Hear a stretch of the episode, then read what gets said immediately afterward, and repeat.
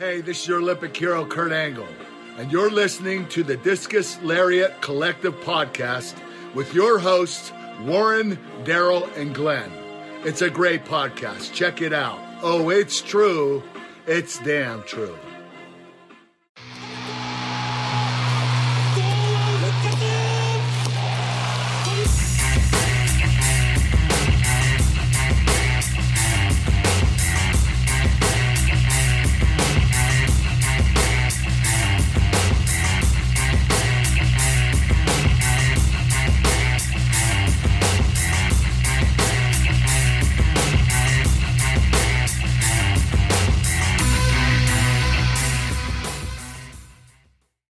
Welcome back, everybody. You're listening to the Discus Lariat Collective Podcast. I'm your host, Warren, here with Glenn and Daryl today.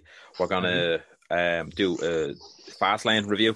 And by review, I mean, we're just going to do, like, recap a few bits because, I'm not going to go into the whole thing. Just, there was a lot of shite. But, so before we get into it, if you're watching this on YouTube, give us a like, subscribe to the channel, drop a comment, let us know what you think of Fastlane. And then wherever you are listening to it on your podcast, Spotify, Stitcher, Acast, Apple Podcast, give us a follow on that as well. So we'll just get into it. I'll just rattle off the results of the first few matches because they were nothing special, really. First match was on the pre-show. Ali against Riddle for the United States Championship. Pretty good match, solid. The main thing that came out of it was obviously Riddle retained and kept his United States Championship, and then Ali lost the plot, pushing around Retribution for the last time. They all start leaving, and then two of the boys hit with a double chokeslam. I think we're all in agreement that we're kind of glad that Retribution's done now at this stage. So yeah, absolutely. If I'm honest, before Ali was in the fold, they seemed to do better. They seemed to be more intriguing. Yeah. So I look forward to seeing what each wrestler in the faction has to do. Yeah. And that's the thing. Like you were saying earlier, Daryl, about the likes of Dijakovic now, and what you think would be class for him. If you want. If tomorrow night Dijakovic came out and started just having a go, saying, "Hey, look, I'm out of Retribution. Blah blah blah. I want to follow the career that I had." And I say, "No, boom, Keith Lee's music cracks." Yeah. Staunches down to ring, right? Well, let's start kicking this back off then again, and then that's your WrestleMania match. Yeah, quite literally. Yeah, it'd be amazing. Some good booking there, and I can see him having some absolute barn burners of matches with Elias and McIntyre and Sheamus as well, given if the chemistry's right. Yeah. So we only have things to look forward to. Yeah, exactly. Martin and Dijakovic would be deadly as well, I think. But so Retribution seems to be finished now, hopefully. So we'll see more about that now over the next few days. Whether they're gonna, maybe some of them might float down to NXT, SmackDown, Raw. We'll see. I think they will, yeah. Yeah, I think I can see a few of them going back to NXT. I think Dijakovic should be the only one to stay up. That's a good show, actually. Yeah, I reckon so. First match. Oh yeah, I forgot about her. Jesus. First match then on the main card, we had Sasha Banks and Bianca Belair against Shayna Baszler and Nia Jax for the Women's Tag Team Championships. Not really going to go into this one. Jax and Shayna Baszler retained. I'm not being bad. I just don't want it. Yeah. So what a match. Wrestlers. Then there was like a tease of like a heel turn then for Sasha Banks where she slapped the eyelashes off. Bianca Belair, if you look, she actually did clean one of her eyelashes clean off. My missus copped it. I didn't. She was just like, she'd missing an eyelash. I was like, oh my God, so she is. What a boss. So I'm liking now I hope they just focus on themselves and don't mess around with tag teams anymore. So that's the only good thing I can kind of take from that. Next match then we had, I think it was Big E against Apollo in the Continental Championship match. This was a letdown mainly because it seems now they're going to just lead into WrestleMania with it. But the match itself started off so strong, very physical, aggressive. Both lads were kind of coming out, and it wasn't like one was hiding or one was cowering. It's two boys going at it because they both have something to prove against each other. Big E wants a bit of revenge. Apollo wants to get the championship. Simple as. Some great outside the ring work, and then they got in the ring. And as I said to you boys a few minutes ago, it was like they're on a timer. It was literally like, right boys, wrap it up, hit your big moves kind of thing. A few teases for a finisher. Then they did a double roll-up spot where it seems that the ref was supposed to be like, oh, whose shoulders are down or everyone's shoulders are down, that kind of thing. And it was just a sloppy kind of finish. The ref counts to three. Commentators didn't cop it. The bell rang slightly after as well. So it was just a big kind of botched ending, and Big E retained the Intercontinental Championship.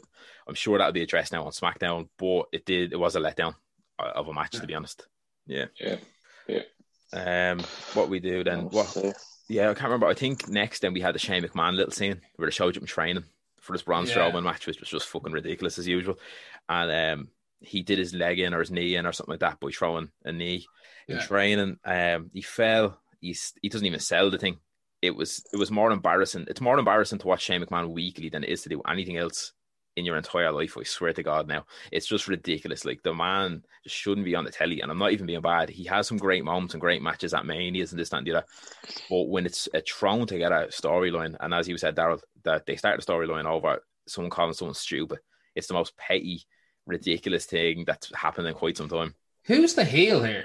Like, exactly. Well, yeah, I don't know. Yeah, they're all acting like arseholes. I'd rather see Linda McMahon complete a D-Lo round splash off the middle rope. Like, it's just at this point, I'm like, how is it that at one point the most entertaining McMahon to watch on telly is now the least entertaining of them and their extended family? Like, it's like, just give it a rest, lad. And Strowman, like, for context here, lads, what, a year ago? Mm. No, a year ago we beat Goldberg.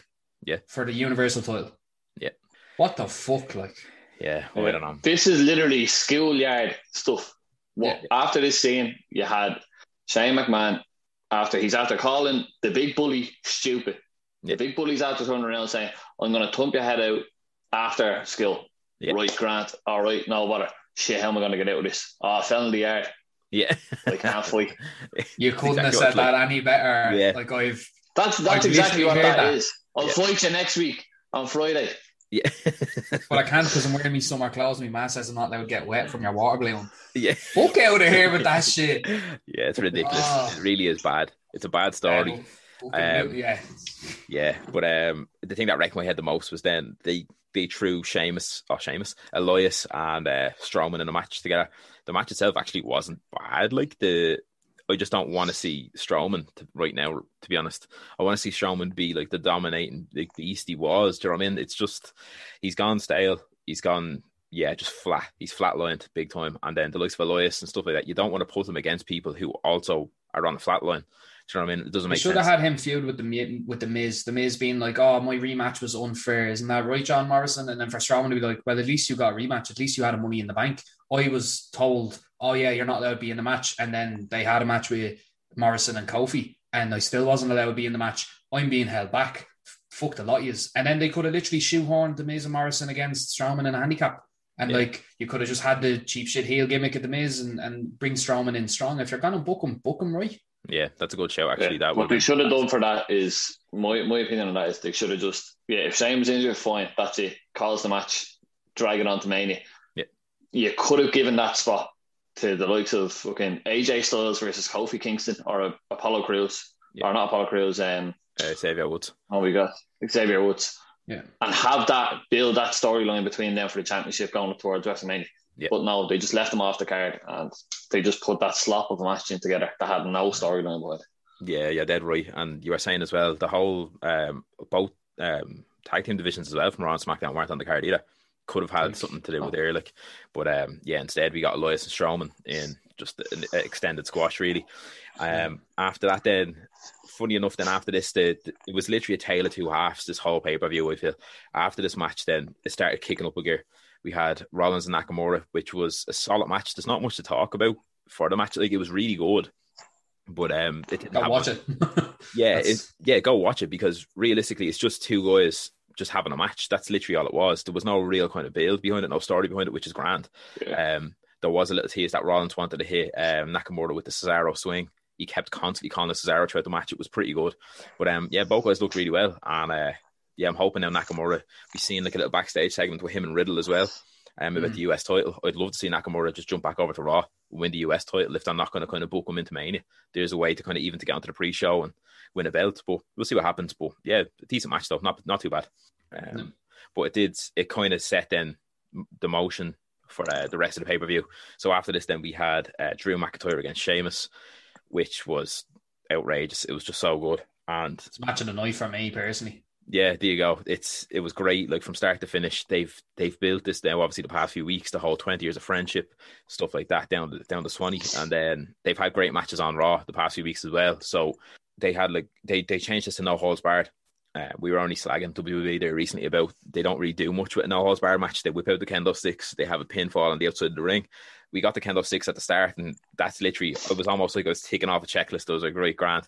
But then it just went the outside the table spot though, exactly. The fucking white noise. There were so many great moments. Then yeah, after that it just went balls to the wall. They went backstage, well, like around the kind of back area of like where the crowd usually is. They had some cool spots then where Sheamus went through some of the Thunderdome screens. What else did they have? They had, as he said, the table spot where he got he hit Drew with the white noise through the announcer's table. Yeah, just it was just really good. It was hard hitting, physical. Sheamus had a big slice on his back from the kendo sticks and stuff like that. It was brutal, really. Like, you know what I mean, for the WWE standards. Yeah, but man, they just have great chemistry. Like, do we think this is the end of it now? I hope. And that McIntyre will move on to Lashley and Sheamus will. Yeah, I think it have to, yeah, I think it is. I would love to see them do it again, but they've kind of did everything right now. Do you know what I mean? I think if they wanted to give it like a bit of embers, like something to come back to later, even post-Mania, if they are going to swap the belt off Lashley and back onto McIntyre, or if they want to reignite the feud after the fact, it'd be great to see Sheamus just go out, say tomorrow, and just lose the rag and be like, no, and like basically start on McIntyre, but get emotional about it. Like, be like, no, you prick, beat me and all the whole time. Like, you can't just let his emotions speak for him, right? And then you can have McIntyre do like what he did with Randy Orton in the field, and you like what he did with Keith Lee, where he just smashed like Claymore to it, and you can write Sheamus off if he's not going to be on the Mania card anyway. Yeah. And then if McIntyre wins the belt, or if Lashley's due to retain or whatever, you can literally dip back into that later. Because I said it to you a couple of weeks back. These lads are just putting on clinic after clinic, hyper aggressive, using all the tools. It's fantastic to watch, and honestly, I'm not tired of it yet. Maybe yous are, I don't know, but if I had to see it again, I actually wouldn't mind it. And the more intrigue you add to this field, the better, you know. Yeah, I get you. Yeah. I'm going to call Sheamus coming out or having some involvement with Shane McMahon and Braun Strowman's story after this. Oh, weird one that. Wasn't expecting that. Yeah. They're going to have to keep him relevant, and I'd say he'll fight against Braun or something like that, and then it'll be just focus on Drew and Bobby Lashley. Yeah. They can't keep on having Sheamus and Drew. Don't get me wrong, fucking whopper matches, absolutely deadly. But again, I think was it the last pay-per-view they had, or a couple of weeks ago? They've been fighting non-stop. I just can't see it going into a triple threat now at Mania. I think that last night was it, unless there was like a false finish somewhere or someone got involved, but it was a clean win, so I think that was just the nail in the coffin. So I'd say he's going to get involved with somewhere else, the likes of Shane McMahon, Braun Strowman storyline or something. Yeah, I suppose you could have Shane kind of enlist him to fight Braun Strowman at Mania for him. He could be kind of dodging the fight, the fact that he's injured and all this, whatever. And then he's like, yeah, do you know what? I'm going to get a suitable replacement, because the whole card subject to change rule they always talk about. Could get Sheamus in there then, and then they might even have it as like a handicap or something, so Shane will get involved somehow. But good shit. I wouldn't even say that. I'd say he'll just fight. Sheamus will just fight Braun over the next couple of weeks up till Mania. And then finally Braun will get his hands on Shane at Mania. Not a bad shout, I suppose. Gives everyone kind of something to do. We'll move on with the card then. So Savage match. Drew won. He got the clean win, as you said. But hell of a lot of work went into that one. Both lads just left it all there. It was great to see, to be honest. And it's funny because we kept saying that they were having pay-per-view quality matches the past few weeks on Raw, and then this one didn't disappoint, because usually when that happens, obviously you kind of your payload's gone there, and then you're just kind of scrapping then. But very good. After this then we had the Bray Wyatt return as the Fiend, but what it was Alexa Bliss against Randy Orton in that gender match. All of us called that it wouldn't really be a match. I think we all thought it was a no contest, or else like Alexa would pick up a win sneakily. So she did her usual supernatural spots around the ring, through the fireball, this, that, and the other, dropped some lights, and then eventually then Randy Orton kind of seemed to have her cornered in the ring, and then the Fiend came up from like a fiery blaze underneath the ring. He looks deadly, all kind of burnt gear on him, and it looks like it's kind of welded to his face. It looks really good. It's the same fella who created the Fiend mask and stuff like that as well, and the likes of the Friday the 13th stuff. Tom Savini, he does all that kind of stuff, so it's class looking. It looks horror film-esque like.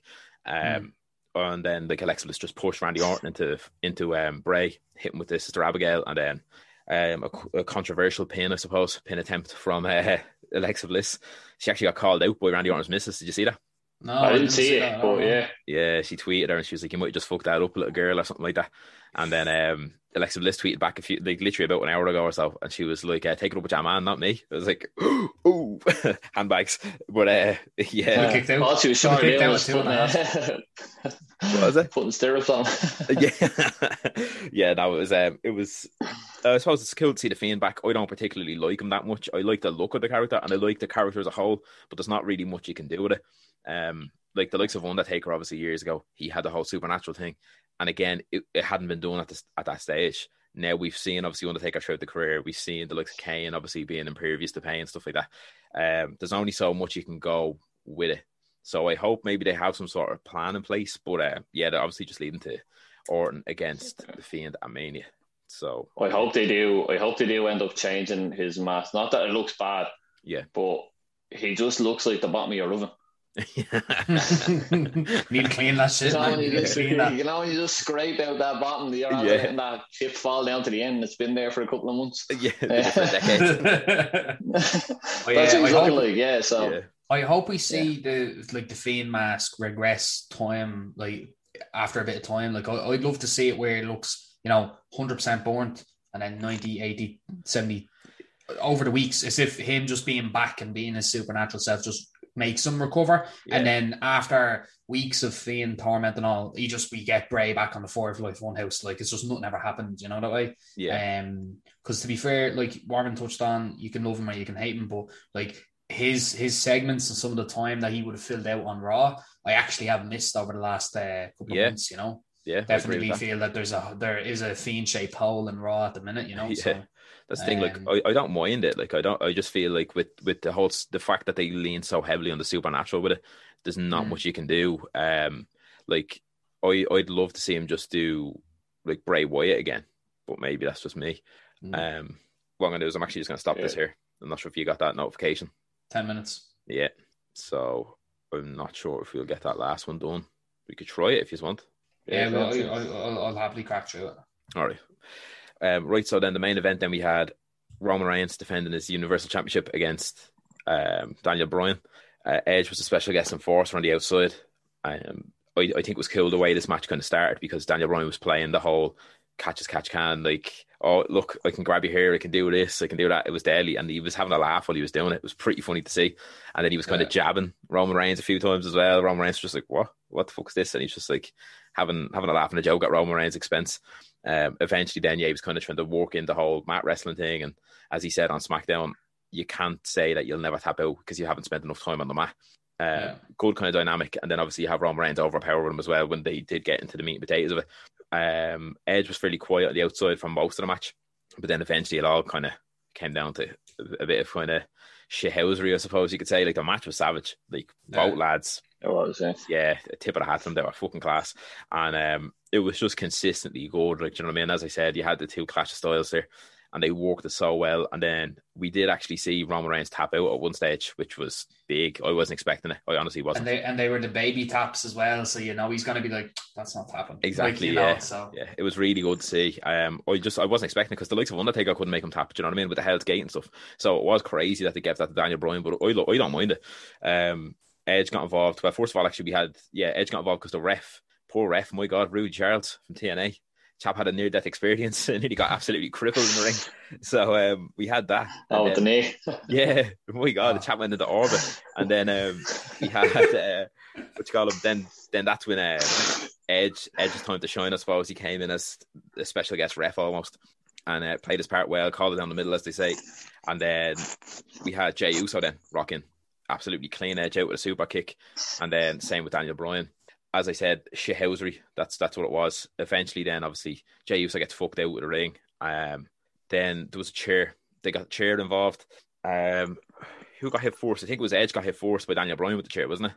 He swung at Roman Reigns and he moved out of the way, and he cracked Edge, and then Edge lost his fucking marbles. Then that's what it was. So Edge takes a chair shot. Him out then. Exactly. Then Edge picks it up and he says, "You know what? Fuck you both." Takes Daniel Bryan out. I think he hit him twice with the chair, took out Roman Reigns, and then it was pure heel Edge. Like the way he was like, oh, fucking hell, like he was raging. Like, and that's what I like. I like that kind of rated R superstar, ultimate opportunist. Do you know what? You're not better than me kind of thing. As long as I can get a win, I don't care. So he fucked it up. stormed out, and then Reigns just covered Daniel Bryan. It was a bit of a flat ending, kind of an overbooked ending. A lot of shit happened in very small amount of time, but again, it was still great. Like, I mean, it doesn't take away much from it. Like, I mean, it was a savage match, great closer as well to a fairly like bog standard pay per view. Like, but yeah, it seems nailed on now that we'll get a triple threat at WrestleMania. I'd say. Yeah. What do you think? I don't know. Like, overall, it was great, but I just wanted something more. I was expecting something more out of it. Yeah.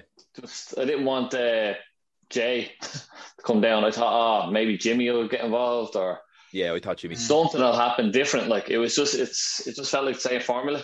Yeah, but that's exactly it. Yeah, the match itself, my God. Like, Daniel Bryan, like, from going back a couple of months ago, when he's kind of, you know, that mid kind of card kind of style. Yeah, he's just upped his game again. I can't see him. This is his last WrestleMania. No way. No, yeah. How good he's been lately as well. It'd actually be a shame if he didn't keep on with it. Do you know what I mean?